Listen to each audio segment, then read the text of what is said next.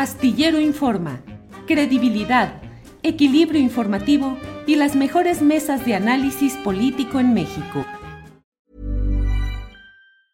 Everyone knows therapy is great for solving problems, but getting therapy has its own problems too, like finding the right therapist, fitting into their schedule, and of course, the cost. Well, BetterHelp can solve those problems. It's totally online and built around your schedule. It's surprisingly affordable too. Connect with a credentialed therapist by phone, video, or online chat, all from the comfort of your home. Visit betterhelp.com to learn more and save 10% on your first month. That's BetterHelp, H E L P. Hey, it's Danny Pellegrino from Everything Iconic. Ready to upgrade your style game without blowing your budget? Check out Quince. They've got all the good stuff shirts and polos, activewear, and fine leather goods, all at 50 to 80% less than other high end brands. And the best part? They're all about safe, ethical, and responsible manufacturing. Get that luxury vibe without the luxury price tag. Hit up quince.com slash upgrade for free shipping and 365 day returns on your next order. That's quince.com slash upgrade. Estamos ya aquí en la mesa del más allá. Genos aquí, todos en contacto. Horacio Franco, ¿cómo estás? ¿Ya regresaste de Seúl? ¿Cómo te fue por allá? Ah, fue muy bien, todavía no regreso, ya regreso en unos días más.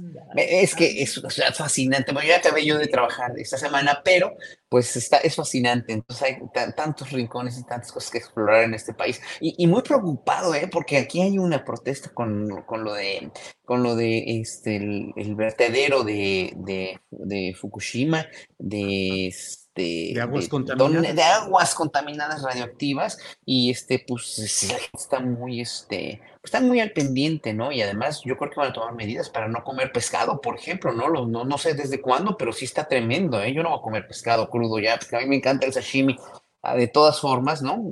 Y, el pescado, aquí también usan pescado crudo en ciertas comidas, en los coreanos, como los japoneses, pero sí está, está, está, ahora sí que está aquí, ¿no? Lo de, lo de la contaminación de las aguas por acá.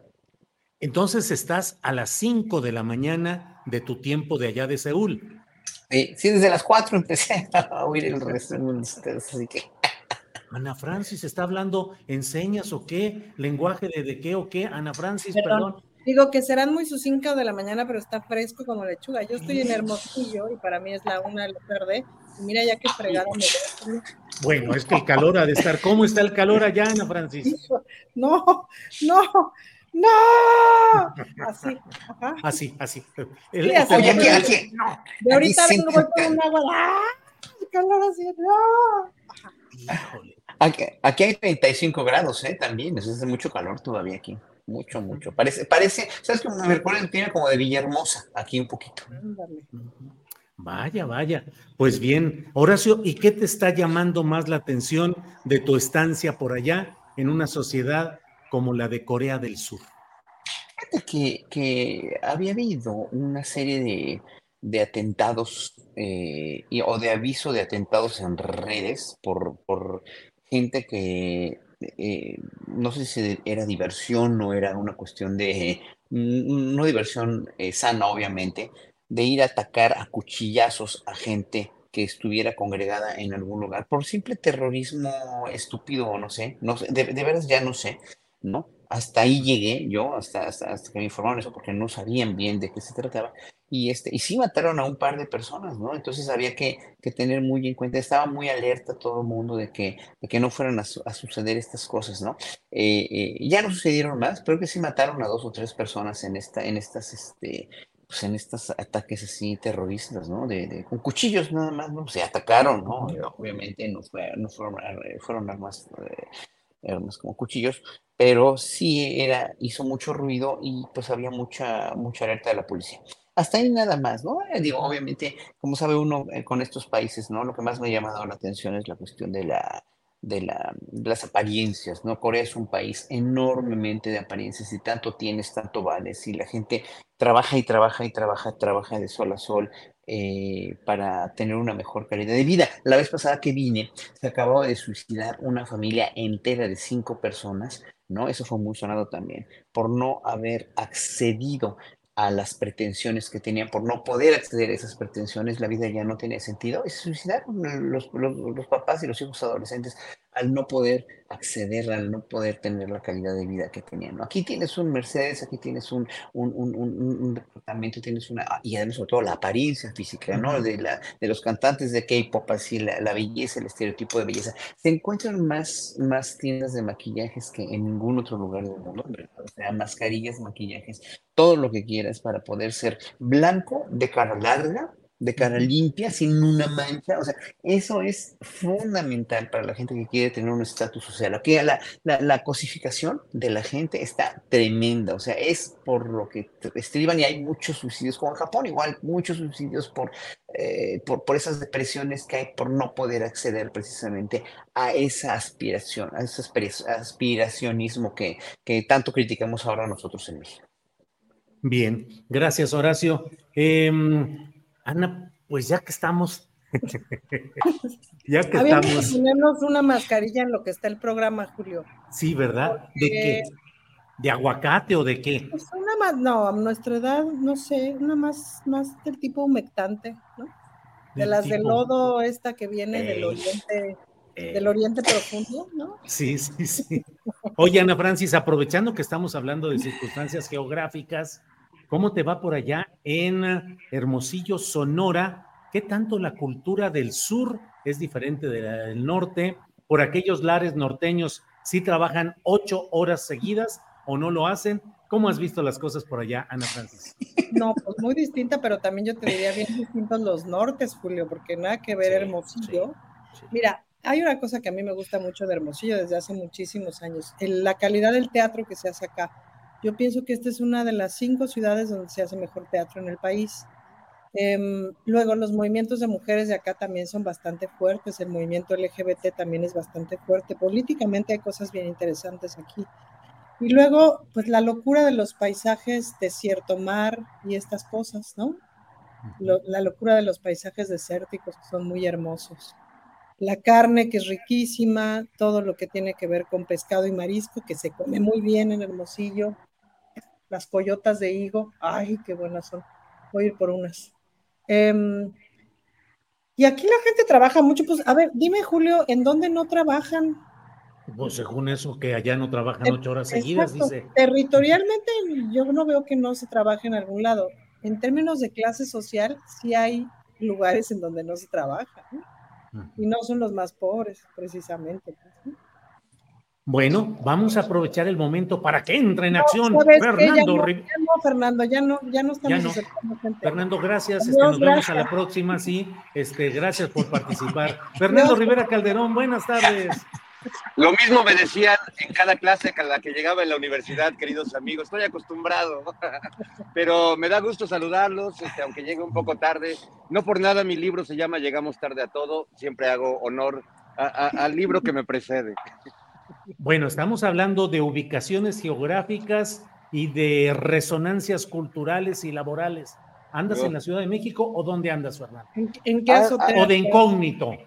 Ando aquí en una azotea en la colonia del Valle. Yo soy asiduo a las azoteas, entonces ando ensayando. Pronto les daré una sorpresa de un concierto importante que vamos a hacer varios amigos y yo. Y bueno, estamos en eso, por eso he llegado un poco tarde, pero aquí estamos al pie del cañón. ¿Cómo se vive en las alturas, Fernando Rivera Calderón? Así sean las alturas de las azoteas o cuartos de servicio. ¿Cómo se vive en la élite de las alturas? Fíjate que debo decir que las azoteas son todo un ecosistema para toda una fauna urbana, que no se halla mucho a ras de suelo y que necesitamos un espacio como libre de conservadores, pero en general eh, libre de seres humanos. La azotea permite un encuentro introspectivo con uno mismo, si uno es fumador, pues también permite este, fumar sin afectar a nadie, pero sobre todo es un gran lugar para la contemplación urbana, porque parece que los seres citadinos no tenemos tiempo para, para reflexionar, para contemplar la belleza del mundo, y si se asoman en las azoteas, siempre hay un pacheco o un loco así como acá su servilleta, este, pues viendo que todo vaya bien, porque alguien tiene que vigilar el curso de las cosas. Bien, Fernando. Eh, Horacio Franco, por lo que nos dice Fernando Rivera Calderón, pues como que van a hacer algo así como alguna escena de aquellas famosas de los Beatles, tocando creo que en sí, las ¿eh? pareciera. Horacio Franco, Exacto. viene Paul McCartney a México. Oh. ¿Qué te parece? ¿Qué significa todavía los Beatles? Hay quienes dicen los Beatles son ya y serán escuchados como música clásica, sinfónica, dentro de poco tiempo o ya lo está haciendo. ¿Qué opinas No, de no, sinfónica, sí, sí, no, sinfónica no es, no puede ser. Mira, te voy a decir por qué la música de los Beatles utilizó eh, elementos de la música sinfónica para, para, para hacer eh, rolas como Eleanor Rigby, por ejemplo, la orquestación de Eleanor Rigby, pero también utilizó elementos de la música hindú para hacer muchas de las rolas, ¿no? De, de, de, de, de varios álbumes cuando le entró el dulce misticismo a, a, My Sweet Lord, por ejemplo, sí, y, y varias, ¿no? Exactamente, tanto, tanto, tanto a Lennon como a Harrison. Pero son música popular de unos, de unos niveles verdaderamente muy altos, como la mayoría de la música popular en el Reino Unido. ¿Y por qué? Porque la música popular en el Reino Unido lo que utilizó como elementos constitutivos de su música fueron voces muy preparadas. Allá tienen una, una tradición enorme, casi todos estos cantantes, de haber sido niños cantores de, de- de- de iglesias donde el nivel de música de los coros eh, eh, sa- sacros es muy grande. Entonces tienen una formación musical, aparte de todo, aparte de esa educación coral, educación vocal, educación musical muy grande. Los Beatles fueron, fueron, fueron un- una mezcla de ello, de una preparación muy muy grande, pero también de unos ideales estéticos muy diferentes que rompieron, como todos sabemos, con la música popular de las buenas costumbres de los años 50 para entrar al rock de los Beatles, del estilo Beatles, y hicieron furor también por, obviamente, sus publicistas hicieron también todo eso, no neguemos, pero la calidad se unió aquí con una muy buena publicidad y una muy buena necesidad de salir de toda esa sociedad eh, doble moralista gringa y inglesa de los años 50. Entonces ahí fueron, se forjaron los Beatles. Como músicos son muy buenos, como la- o sea, los textos de las canciones son buenos, son profundos, son poéticos, la calidad de la música sí, pero no es música clásica porque la música clásica que nosotros conocemos ya como clásica, que es la música europea occidental de conservatorio, etcétera, en esas épocas andaba evolucionando en otras cosas que pues obviamente a, a muy poca gente ya, eh, muy poca gente le gustan, en, en- especial pues, la música vanguardista de los 60 de los 50 con Stockhausen, con, con, este, con, con Luciano Berio y con otros grandes compositores, Como Pierre Boulez y todo, que es música ya muy vanguardista, muy eh, diferente de los, de los ideales estéticos de los Beatles. Nada más digo eso. Y sí, es música que, que quedó como, ya como clásica en el rock and roll, de, que es el género de música popular, nada más. Bien, Horacio, gracias. Eh, Ana Francis, vamos entrando en materia, porque si no aquí, francamente, este es que los Beatles y que las azoteas y no. Porque Aquí hay- estos, dos, estos dos señores son muy así, Julio. ¿Tú por qué los invitas? Oye, Sí, yo, yo nada más, antes de que pongas orden en este programa y, y nuestra querida diputada eh, ponga un poco de cordura en esta mesa, eh, yo lo único que quiero decir es que me emociona mucho, me emociona mucho que venga Paul McCartney a México, pero creo que ahora más que referirnos a los Beatles y decir que All You Need Is Love, me refiero más a la parodia que hizo Frank Zappa en su tiempo que decía All You Need Is Cash para poder pagar los boletos para ver a Paul McCartney. Lamentablemente, para tener el amor que los Beatles irradian, necesita uno hoy tener mucho dinero. ¿Cómo son, de cómo son los boletos? Hay, este, creo que hasta de 13 mil pesos, creo que los más caros, que pues ya es con eso este, mantienes a una familia de seis personas, ¿no? Sí. Oye, Ana Francis, están, eh, vino Lana del Rey, eh, Taylor Swift, viene eh, Paul McCartney. Eh, ¿Y cómo va la regulación de esos eventos en la Ciudad de México? Siempre ha habido muchas quejas por la cuestión de, de Ticketmaster, que a mí siempre me ha parecido una, un casi cavernario medieval, que lo compres por internet y tengas que ir a hacer fila a un almacén para ir a esperar a que te lo entreguen en físico, los reproducen, los falsifican, en fin, un gran crecimiento de la expectación por lo musical en la Ciudad de México, pero ¿cómo van esas regulaciones? ¿Qué problemas hay? Fíjate que, pues es- sin duda es una, a ver, ese es un monopolio, el monopolio que tiene Ticketmaster por el asunto de los boletos. Ay, con el concierto de Bad Bunny, pues fue cuando se destapó to- toda la porquería y me parece que a partir de ahí y de la intervención de em, el consumidor, pues mejoraron algunas cosas y algunos sistemas, pero sigue siendo bastante abusivo, tanto para, eh, para quien produce el espectáculo, para quien vende el espectáculo, como para quien compra el espectáculo. Es decir, es una empresa intermediaria cara y mala. Em, la verdad es que no sé cómo vaya, Julio, pero, escúchale, sí deberíamos de, pues, entrarle con más, con más ímpetu a que ese monopolio deje de ser un monopolio, ¿no? Por lo menos. La verdad es que varias boleteras deberían de poder venderte, ¿no? Eso sería mejor. Me parece que así ocurre en otros lugares del mundo. Y ya tú escoges la boletera de acuerdo a los servicios que te prestan. Y eso sería lo mejor.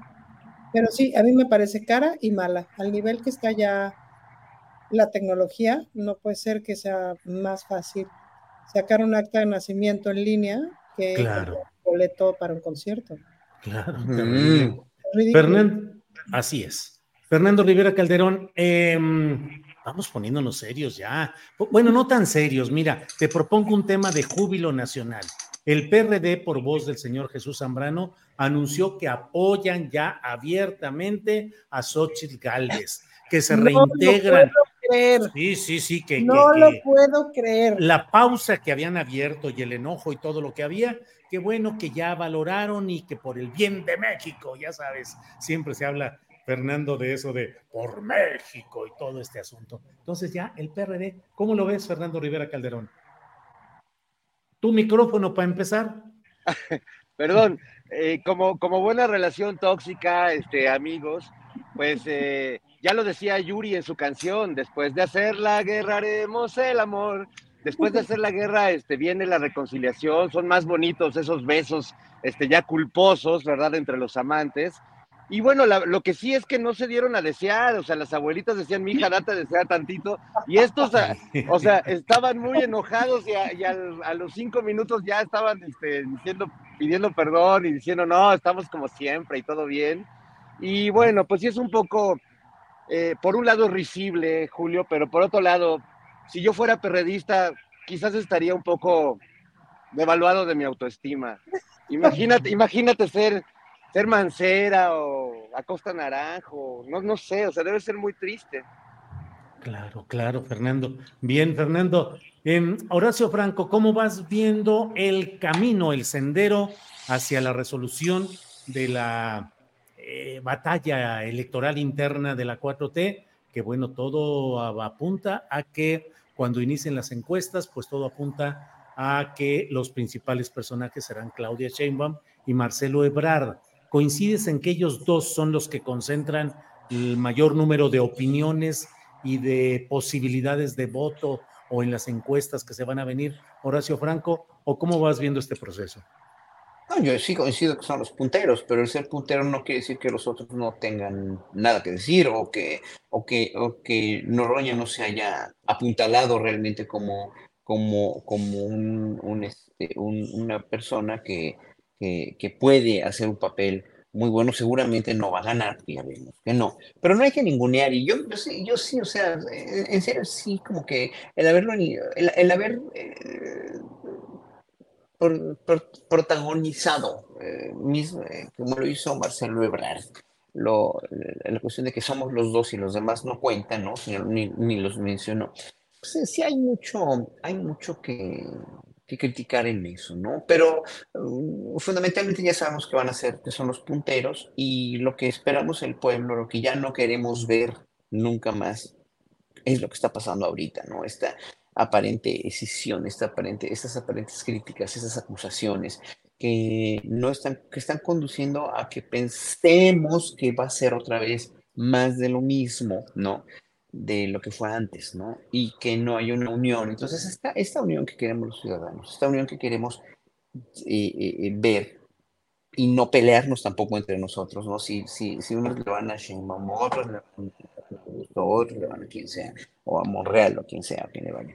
Eh, ya se están deshaciendo en las redes, ya están, ya están lanzando verdaderamente insultos, ya están, o sea, como si fueran varios partidos, y es uno nada más, es uno que tiene que tener congruencia, que tiene que tener unión, que tiene que haber, además tiene que, que, que, que, que entender que no hay otra solución en México para gobernar más que una continuación de la 4T, porque si gana la oposición, si llegara a ganar la oposición por cualquier coyuntura desafortunadísima que pudiera haber, ¿no? Incluso el mismo Marcelo Ebrard, si se llama Movimiento Ciudadano, le va a quitar votos al candidato o a la candidata de, de, de Morena.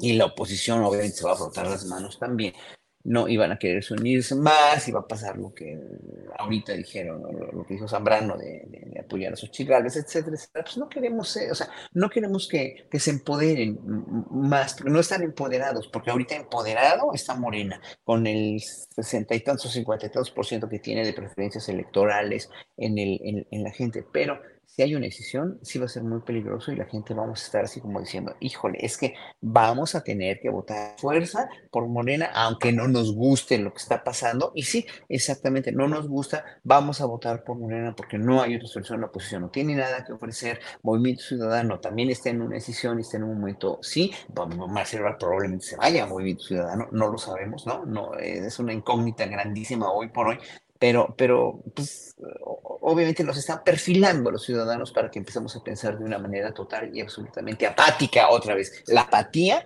porque no tenemos un líder que tenga ese respaldo que podría tener un líder de un partido unido donde todo el mundo va en bloque y va, está, están procediendo de una manera correcta, dijeron. Bien, Horacio.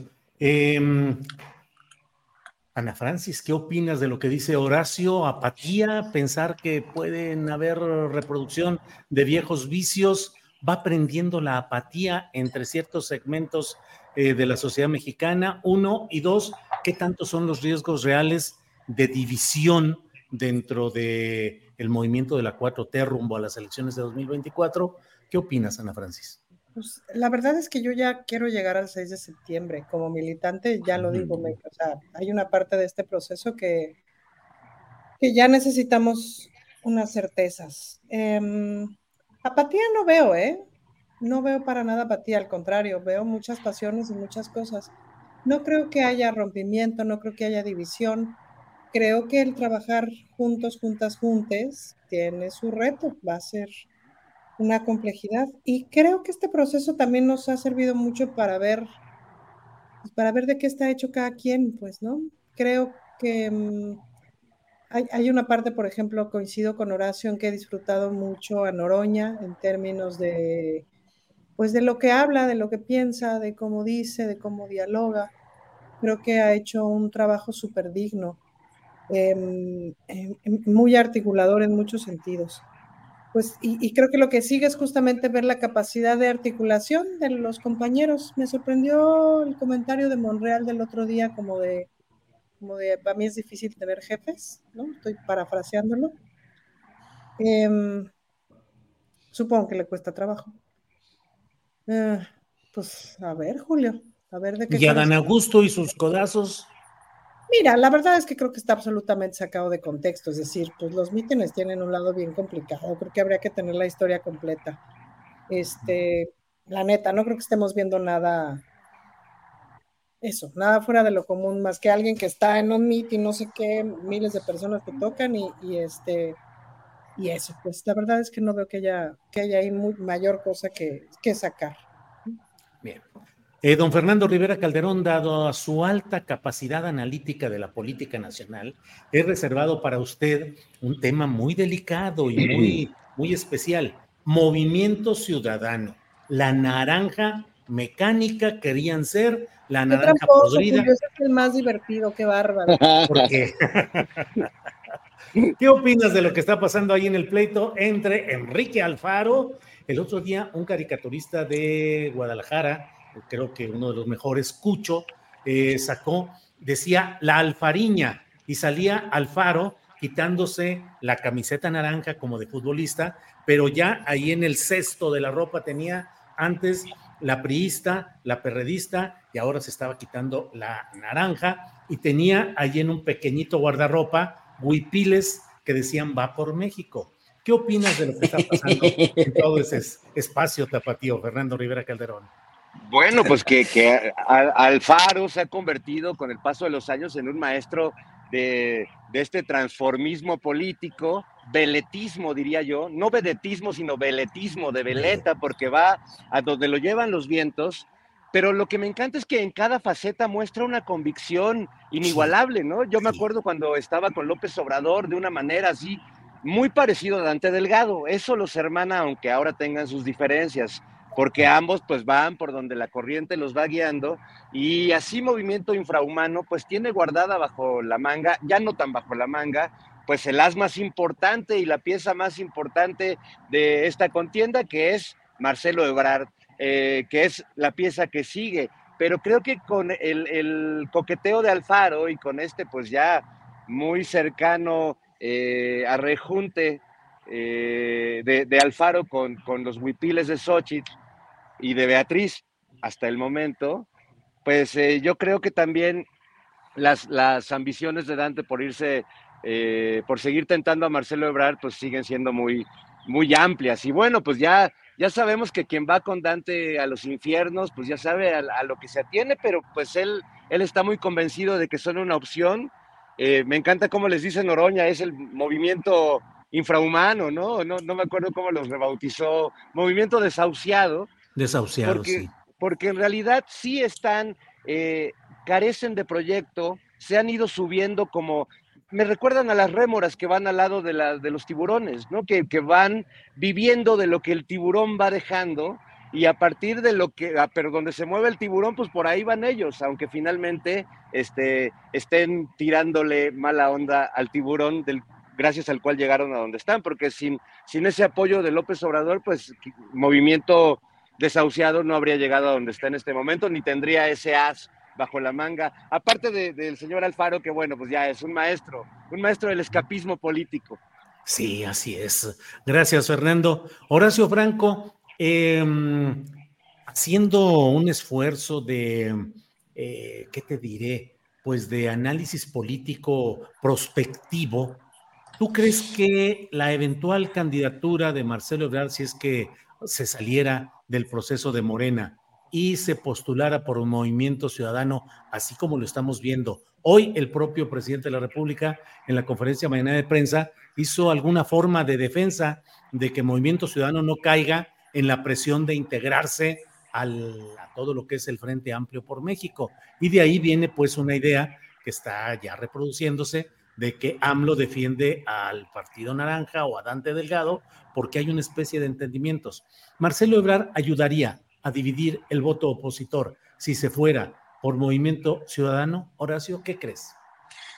Sí, seguro que sí. O sea, ayudaría a fragmentar todo, a fragmentar ni a dividir todo, tanto, la, la, tanto el voto de Morena, ¿no? Porque si Marcelo Ebrard estuviera, se quedara como candidato presidencial en Morena, mucha de la clase media se iría por Marcelo Ebrard, lo cual en un momento dado, bueno, también significaría más votos para Morena si se da a Movimiento Ciudadano.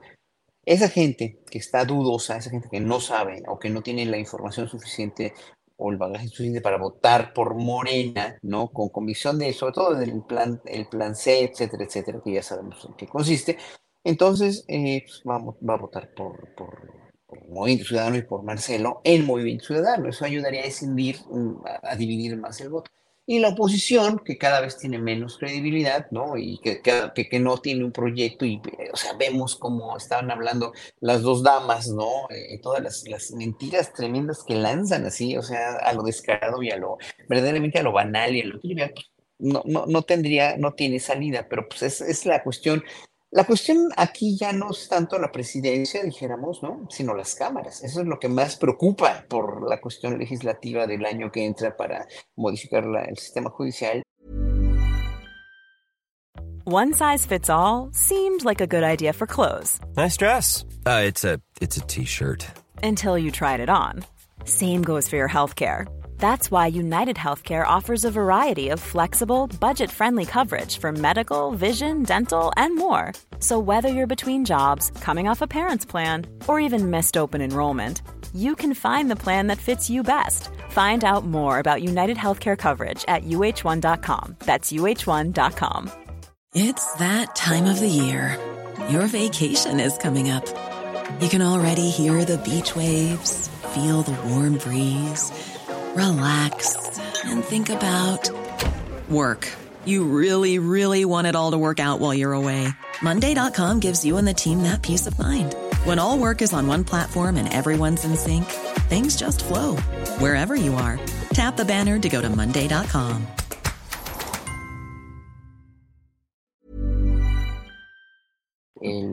Eh, sobre todo dice, ¿no? La reforma judicial y pues otras reformas que vayan a hacer el presidente. Y ya, yo creo que sí, eh, Marcelo es la manzana de la discordia ahí entre Morena y el PT y yo creo que, digo, el, el- perdón, el Partido Naranja, el Movimiento Naranja, y ya, este, no sé, no sé, me, me, me conflictó mucho esa, esa situación, ¿no? Me conflictó mucho porque Movimiento Naranja solo, el partido, este, no lo hace solo, no lo va a hacer solo, no tiene, no tiene los, los, la- la- el bagaje de, de, votantes, ¿no? Y si se, se contrata, se contrata un personaje como Marcelo, lo seguramente los tendrá.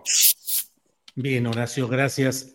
Eh, Ana Francis Moore, me quedé con la impresión de que tú te quedaste con la idea de decir algo del tema tan sabroso de la naranja dantesca. Es que está interesante, Julio, porque hay que verse a Movimiento Ciudadano en estas elecciones, porque siempre le ha alcanzado un poquito lo de la buena onda y la frescura y son como, es como este partido que, que haces, ah, ¿no? Entonces, me queda la duda de si eso alcanza para, para una siguiente elección o si ya no alcanza. Me queda la duda de quién es el voto duro de Movimiento Ciudadano. Em, me queda la duda de si el voto duro de Movimiento Ciudadano sea toda esa gente panista que no quiera votar por el PAN aliado al PRI o no quiera votar por el PAN si es Xochitl Gálvez. Em, me queda la duda de quién es el voto duro de Movimiento Ciudadano. Y luego, pues tiene sus particularidades. Una cosa es el Movimiento Ciudadano Nacional y otra cosa es el de Jalisco, ¿no? Que me parece que se cuece aparte. No sé si en Nuevo León se cuece aparte también, es decir, si sean, si sea un partido que en ese par de estados tenga una fuerza, pero no es la fuerza que tiene a nivel nacional. En fin, tengo más preguntas para ustedes que afirmaciones sobre la naranja. Pero en general, ¿qué te ha parecido la conducta política de Dante Delgado en lo particular? Priista, exgobernador, encarcelado en medio de Pues pleitos internos. Julio, es decir, tiene la misma convicción que tiene mi dona para el pelo.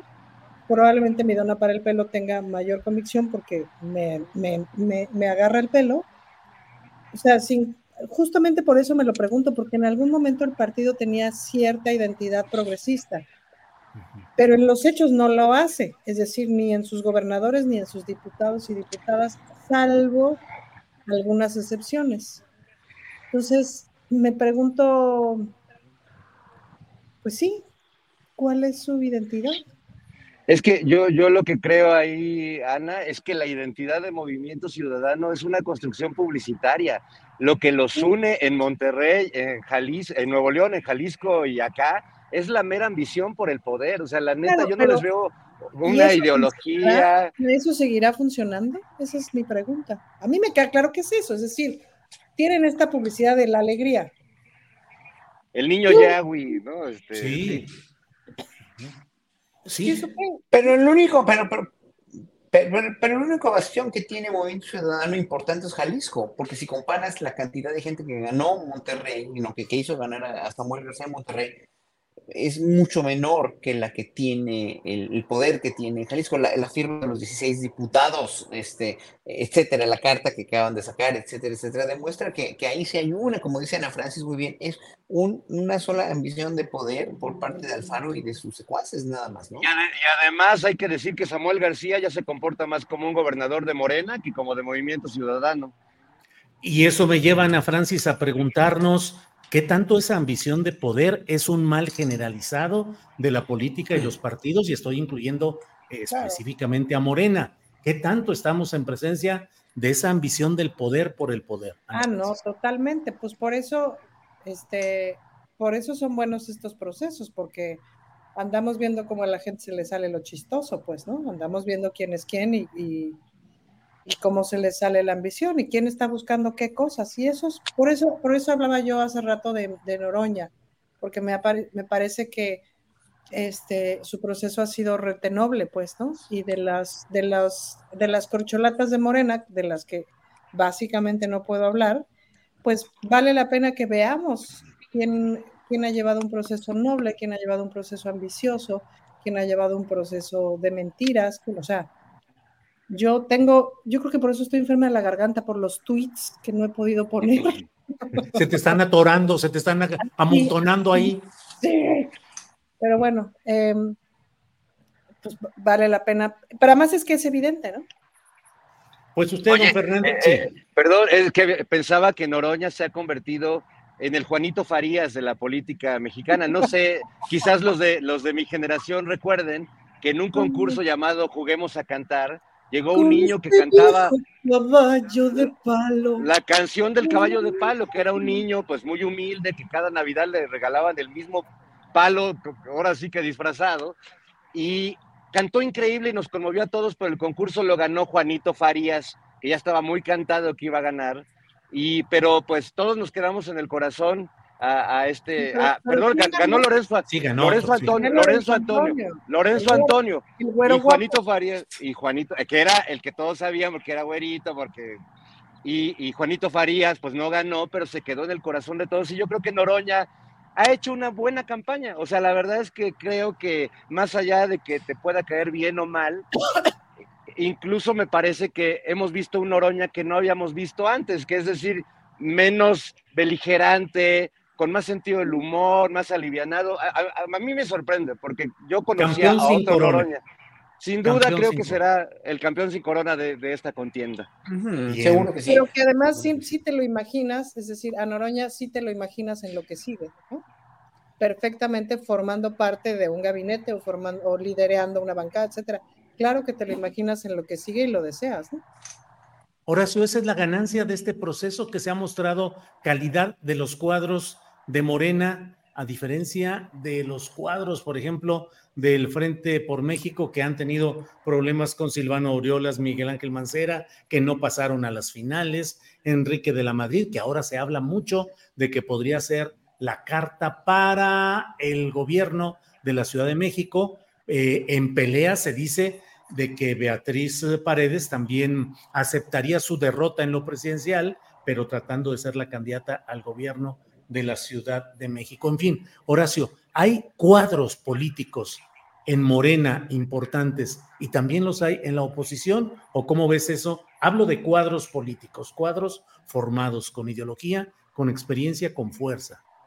Bueno, la oposición la única que tiene un cuadro formado, deplorable o no, no, para mi gusto sí, es Beatriz Paredes, es una, es una política hecha y derecha con, con todos sus asegúnes, pero pues defiende lo, lo, lo, indefendible, ¿no? Un punto, e, ese es el punto. Xochitl Galvez es un fuego fatuo, es una, es una es una invención inflada de, la oposición y a raíz de, de, AMLO también, o sea, ese es lo magistral de la jugada magistral de AMLO, ¿no? O sea, ya lanzó al, el, toro al ruedo, pero el toro ya herido, ¿no? Al, al ruedo, sabía perfectamente lo que se metía. Entonces, eh, Xochitl no representa, para mí, no representa ningún peligro más que todas las cosas que vaya a decir o que pueda decir que a la gente desinformada y sin opinión le pueda, le pueda pegar, ¿no? Bueno, eso, eso es la oposición.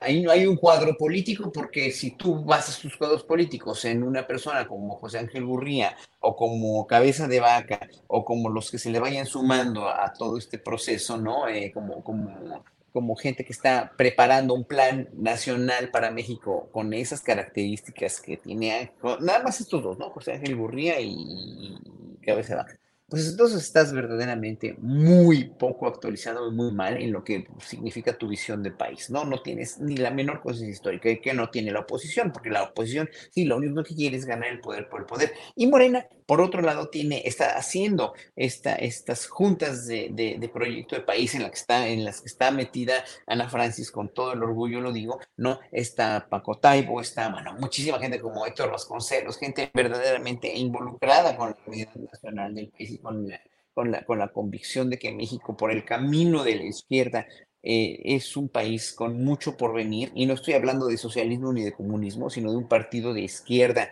que está formulando, yo creo, una nueva izquierda en el mundo, una nueva izquierda democrática que no tiene nada que ver con el comunismo ni con el socialismo de los 50, 60, 70. Y, y me parece que sí, Morena tiene, tiene esos cuadros de formación y esos cuadros de, de, de, este, de inteligencia política que finalmente los haría verse mejor si no hubiera habido estas cuestiones de dimes y diretes y de acarreados o no acarreados y de, y de, y de de, este, pues que, que, hubo aquí, ¿no? Y de acusaciones y de cosas que no fueron realmente lo que nosotros pensamos que iba a ser. A mí me hubiera gustado ver a todos los de Morena haciendo una, una, una, una discusión pública como la hicieron las dos señoras ayer o cuando estaba Kirill también, o sea, juntos, yo propongo esto y esto y esto y esto y esto y esto. Hubiera sido muy bonito ver a los, los seis eh, aspirantes a, la Fundación de Morena, verlos juntos en una mesa de discusión también hubiera estado muy lindo para mí. Ahora, cada quien hizo su campaña, ya, nada más, ¿no? Ah, eh, pero sí hay un, obviamente, una enorme diferencia entre la izquierda, que es Morena, que ha estado gobernando pues, e, este país con muchos asegúnes, sí, pero con muchísimos más aciertos que la oposición lo hizo los, los, los pasados, nada más.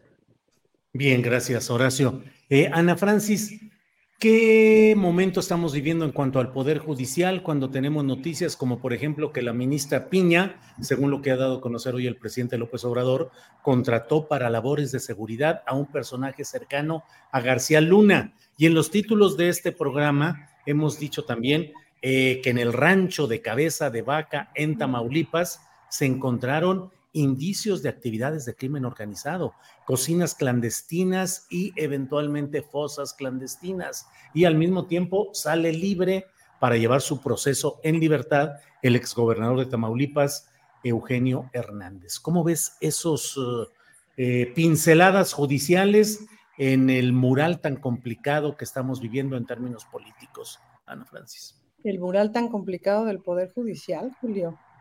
Pues, ¿qué te digo? Urge la reforma judicial ya, urge que le, que le, que le rindan cuentas a alguien, esta gente es que no le rinden cuentas a nadie. Urge ver que esto es un problema sistémico y que es una estrategia de, de, de, fuerzas más estructuradas que no vemos, pues, ¿no? Em, de poderes más estructurados que no es Claudio X González, que no es el PRI, el PAN, el PRD, sino que son justamente quienes manejan arriba y que ven por medio de las estrategias legales una forma de seguir en el poder, una forma de seguir moviendo los hilos del poder en áreas que les interesan. Como una de las áreas que les interesan son eh, el cuerpo de las mujeres, no sé por qué, como una de las áreas que les interesan es este asunto de una sola idea de familia y etcétera pues digamos que las, las feministas tenemos ubicado, ubicadas esas fuerzas desde hace muchísimo tiempo, pero estas, estas fuerzas y estos poderes son capaces de aliarse con lo peor. Em, ahí hay, por ejemplo, pues redes de pederastas, redes de tráfico de personas. Lo de cabeza de vaca, ¿qué te digo, Julio? Ahí también hay, sabemos que no, si bien es cierto, que la, digamos, el grado superlativo de violencia quizás se ha ido deteniendo un poco, los números nos dicen esto, todavía hay demasiada violencia, todavía se secuestra y se trafica con personas como si fueran jitomates, pues, ¿no? Todavía se secuestra y se trafica con mujeres, con niñas, con niños, con adolescentes como si fueran jitomates. Y todavía, esas redes de tráfico de personas, etcétera, están sostenidas por un montón de políticos, por un montón de estructuras y de fuerzas y de estructuras bancarias y financieras y empresariales y de lavado de dinero y de políticos y de fiscalías y de policías y de jueces. Entonces, úchales, pues hay mucho que limpiar ahí todavía. Lo que es impresionante es que el Poder Judicial no le rinda cuentas a nadie, no tengamos manera de sacarlos, de correrlos, de cuestionarlos, de impedir que sigan haciendo el mal trabajo que hacen en lo general. O sea, si hubiéramos, si hiciéramos, no sé si existe una encuesta de percepción del trabajo de los tribunales específicamente, de los jueces y juezas de este país, yo creo que la percepción de prácticamente toda la población es bajísima, es, es, es malísima.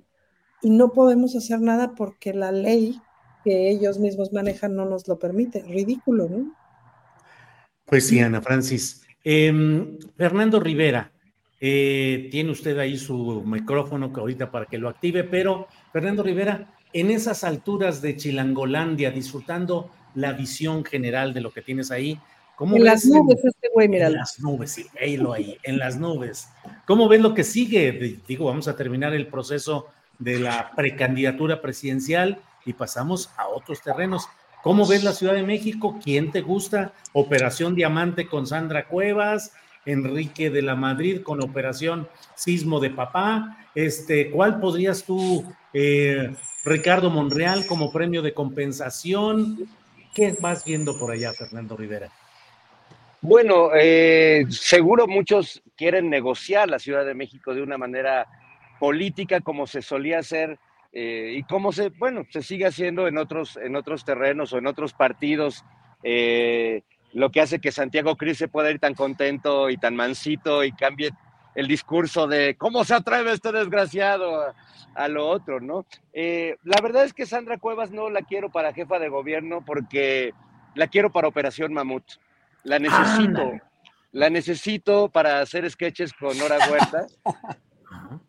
Pero si, si fuéramos justos en términos de quién, quién podría gobernar esta ciudad, pues yo no tengo duda que tendría que ser Clara Brugada. Basta darse una vuelta por lo que ha hecho en Iztapalapa con el presupuesto con el que lo ha hecho y con la convicción con la que ha defendido esos proyectos, que creo que más allá de lo político y de las negociaciones y del yo me quedo con esto y a ti te toca la Ciudad de México, pues creo que hay un personaje que, su trabajo le, lo ha puesto en, un, en una zona eh, pues de una popularidad muy legítima, ¿no? Un personaje que realmente, o sea, podemos decir que García Harfuch, bueno, pues eh, tiene sus seguidores y tiene su, trabajo ahí. Eh, por supuesto, la, fiscal Ernestina Godoy, pues hay mucha gente que, que, respetamos su trabajo y nos parece, pero creo que el carisma que ha conseguido Clara en ese territorio para muchos Comanche, que es, que es Iztapalapa, que es como otro país dentro de la Ciudad de México,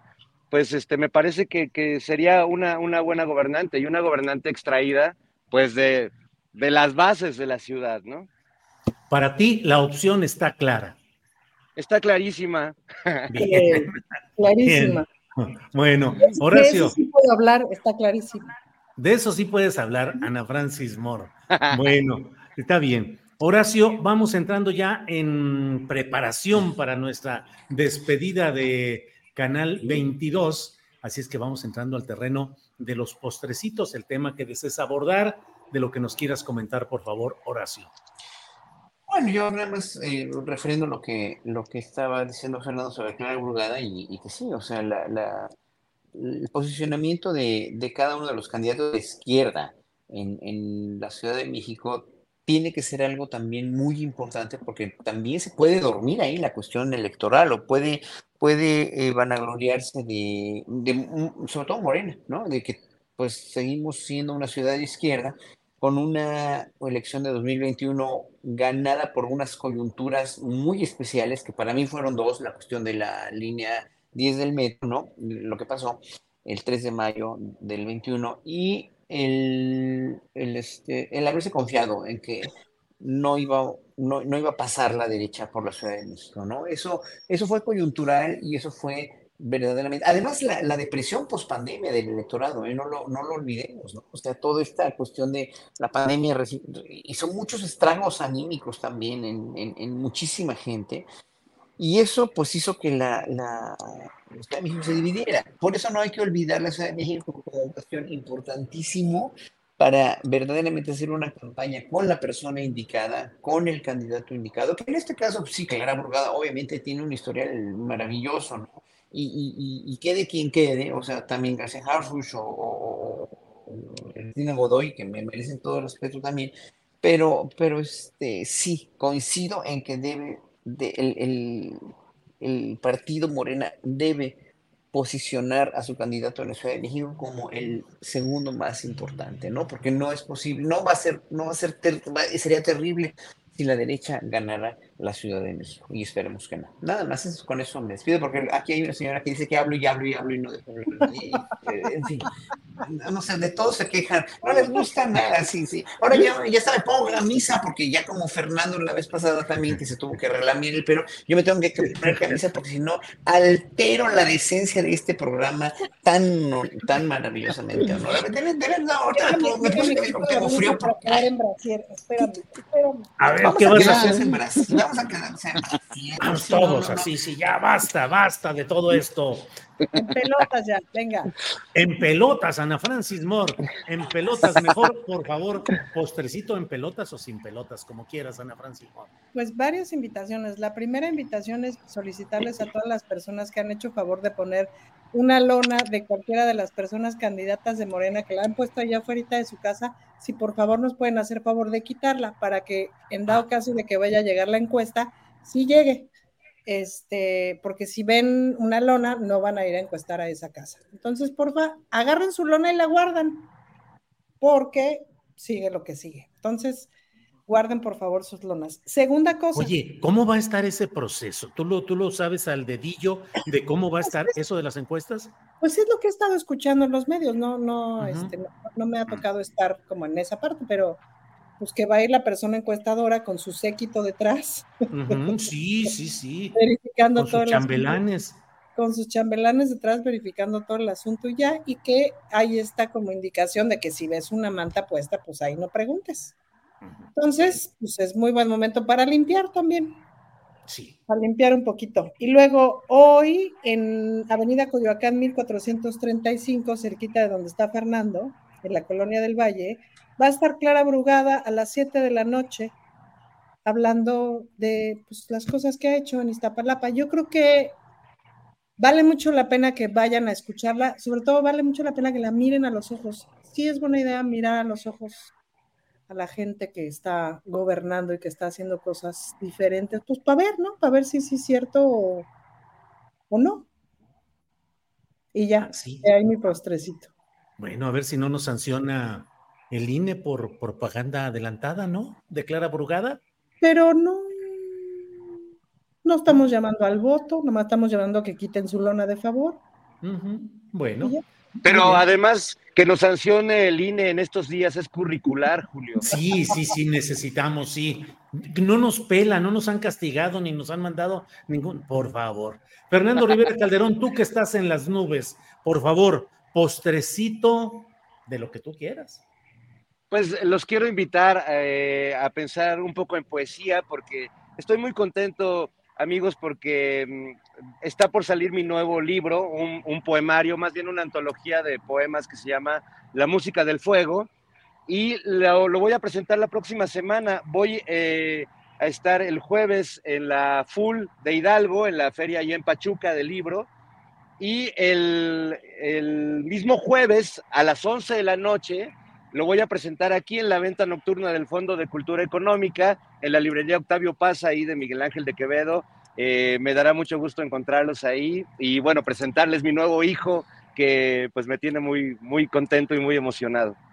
Muy bien, gracias Fernando Rivera. Eh, Horacio Franco, antes de que nos vayamos, me quedo con la tentación de preguntarte en términos deportivos, ¿qué has visto avanzado allá donde andas? Porque también hay mucha vocación por el deporte, ¿Cómo están los gimnasios? ¿Te has asomado? ¿Te ¿Estás a punto de volverte taekwondoísta? Ah, bueno, aquí obviamente hay unas artes marciales maravillosas, ¿no? Y las cultivan mucho.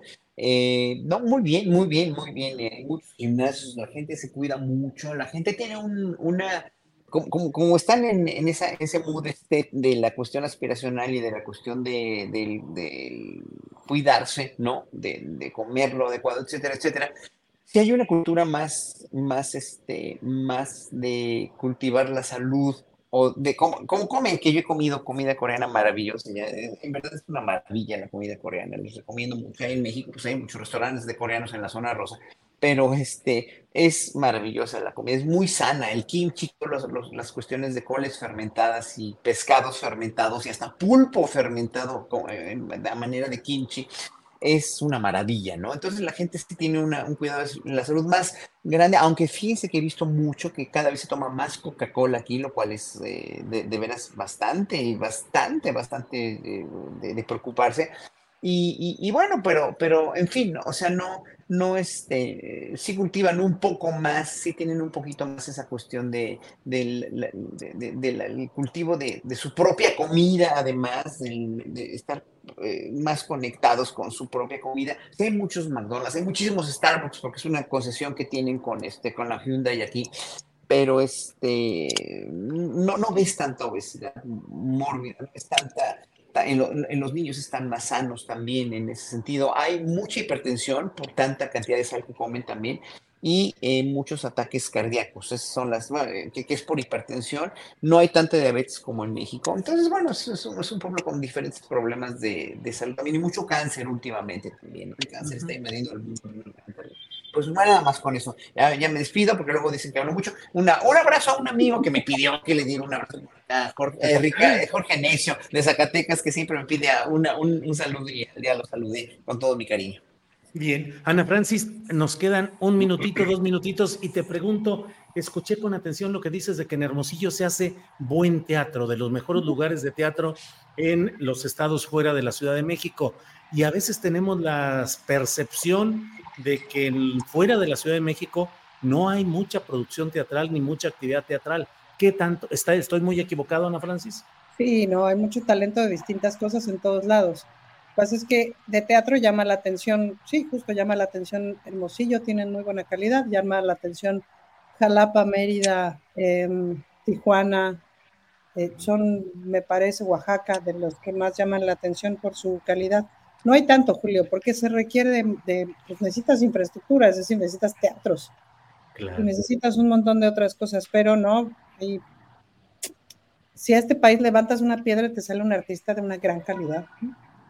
Bien, Ana Francis. Oye, eh, Julio, nada más invitar a la gente a las 5, a las 6 de la tarde hoy en, en Morena, Hermosillo, voy a estar dando una plática, una conferencia sobre el proyecto de Nación, para quien le quiera caer, porque por ahí preguntaron en el chat que, estoy haciendo acá, que avise. Pues ya avisé. ¿En qué, ¿A qué hora, en qué lugar, perdón? Seis de la tarde en Morena Hermosillo, en la sede de Morena de Hermosillo. Bueno, con un calorcito sabroso, ¿verdad? Calorcito. Sí, pero adentro ya ves que hay clima. Hay clima, eso está bien. Está climatizado. Don Fernando Rivera Calderón, ¿usted cómo está ahí climatizado en las alturas de ahí de la Ciudad de México? Por favor. Pues aquí, Aquí, como ya vieron, ya se nubló y, no hay ni. la lluvia, Fernando. No hay ni para dónde hacerse. Ya ven que aquí Tlaloc se pone feroz. Hace ratito estaba más claro. Aquí ya vimos que se está nublando. Así que, este, pues procederé a regresar al ensayo que ya les platicaré la próxima semana qué estamos tramando. Eso está muy bien. Pues Horacio, Fernando, Ana Francis, muchas gracias por esta ocasión. Nos vemos la próxima semana. Horacio, Ana, Fernando. Adiós. Adiós, amigos.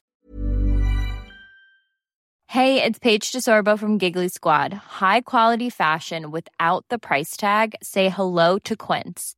I'm snagging high-end essentials like cozy cashmere sweaters, sleek leather jackets, fine jewelry, and so much more. With Quince being 50 to 80% less than similar brands. And they partner with factories that prioritize safe, ethical, and responsible manufacturing. I love that. Luxury quality within reach. Go to quince.com slash style to get free shipping and 365 day returns on your next order. Quince.com slash style. ¿No se merece tu familia lo mejor? Entonces, ¿por qué no los mejores huevos? Ahora, Egglands Best están disponibles en deliciosas opciones. Huevos clásicos, de gallina libre de jaula y orgánicos de Egglands, que ofrecen un sabor más delicioso y fresco de granja que le encantará a tu familia. En comparación con los huevos ordinarios, Egglands Best contiene la mejor nutrición como 6 veces más vitamina D, 10 veces más vitamina E y el doble de omega 3 y B12. Solo Egglands Best. Mejor sabor, mejor nutrición, mejores huevos. Visita egglandsbest.com para más información. Para que te enteres del próximo noticiero, suscríbete y dale follow en Apple, Spotify, Amazon Music, Google o donde sea que escuches podcast. Te invitamos a visitar nuestra página julioastillero.com.